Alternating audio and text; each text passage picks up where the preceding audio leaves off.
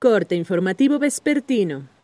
Esto es Mi Morelia Radio, el resumen preciso de los acontecimientos más relevantes con información del portal de noticias más grande de la región. Mi Morelia Radio. Bienvenidos. Este 18 de septiembre del 2020, estas son las noticias.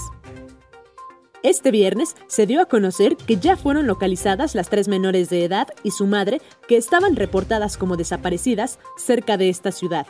Las niñas y la madre fueron ubicadas luego que desde el pasado 15 de septiembre no se conociera su paradero. Debido a la contingencia sanitaria por COVID-19, este año no habrá simulacro masivo conmemorativo por el terremoto del 19 de septiembre de 1985, informó el secretario del Ayuntamiento de Morelia, Humberto Arronis Reyes.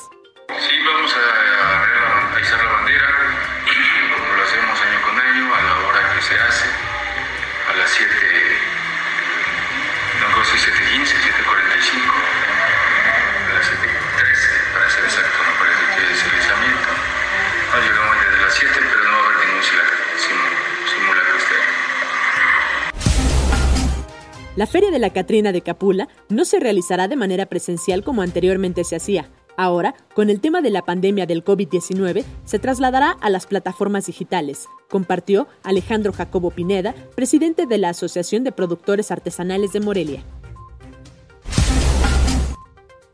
Un hombre se convirtió en el primer mexicano en recibir la dosis de una vacuna experimental contra el COVID-19 en el mundo. Se trata de Ernesto Herrera, de 51 años de edad, nacido en la Ciudad de México, pero que desde hace 22 años vive en España.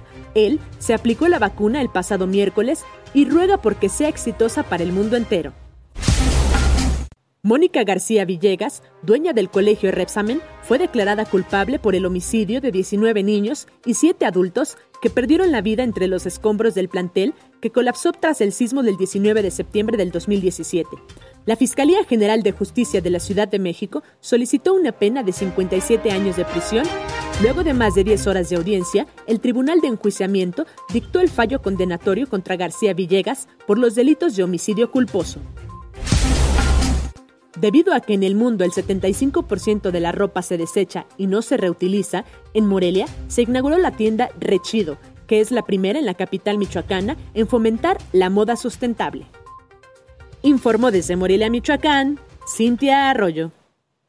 Esto fue Mi Morelia Radio. Te invitamos a que estés siempre bien informado. www.mimorelia.com Mi Morelia Radio.